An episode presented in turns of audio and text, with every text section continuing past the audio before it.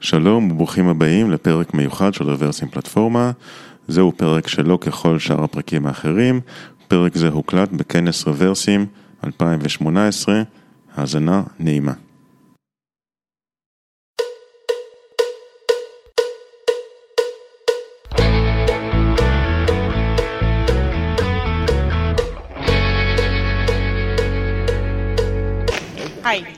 טוב, אני לא צריכה לספר לכם אחרי ההרצאה הקודמת למה AI נכנס לחיים של כולנו בכל פעולה שאנחנו עושים כל רגע נתון, כולל משחק מחשב, איך להגיע לכאן וכולי. אני רוצה לספר לכם איך זה שינה את תחום המחקר שלי. אני דוקטורנטית להנדסת חשמל באוניברסיטת תל אביב, נטלי, ואני חוקרת חומרים. הדבר הכי רחוק מהדאטה שאתם יכולים לחשוב עליו. אז מה זה חומר? חומר זה כל דבר שאתם נוגעים בו. אם זה מכוניות חשמליות, אם זה התרופות שאתם קונים לכל מרפא שצריך, ואם זה דיו חדש למדפסת תלת מימד שאתם רוצים להשתמש בו.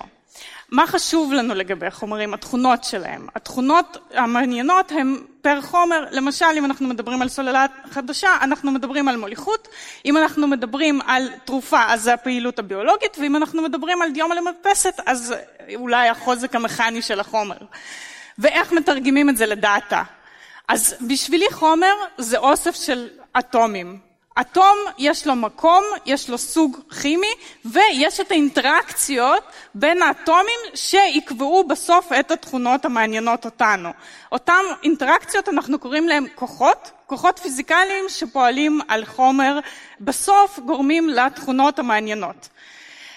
ואנחנו רוצים לעשות איזושהי פרדיקציה לאותה תכונה של חומר, מה אנחנו עושים? עוקבים אחרי תנועה של אטומים במרחב ועושים אינטגרציה של, של אותם אינטראקציות וכוחות ומקבלים את התכונה המעניינת. זה יש מודלים פיזיקליים, זאת לא הבעיה. מה הבעיה? המודלים פיזיקליים מסובכים מאוד וברמה של קומפלקסיטי אנחנו צריכים לפתור משוואה דיפרנציאלית, משוואה קוונטית ב-10 בחזקת 23 נעלמים מה שלא ממש אפשרי כמו שכולכם יודעים, אז, אז לא, זה לא אפשרי ולכן אנחנו לא, ולכן גם אין לכם עדיין רכבים עם סוללה חשמלית כי לרובכם לפחות, כי אז זה דורש חשבונות מטורפים ובעצם יותר זול להעסיק עשרות ומאות דוקטורים לחומרים, לעשות את המדידות במעבדה, זה יקר, זה לוקח המון שנים ופשוט אין מה להשוות בין התחום הזה, התקדמות של התחום הזה לתחום ה-IT לצורך העניין.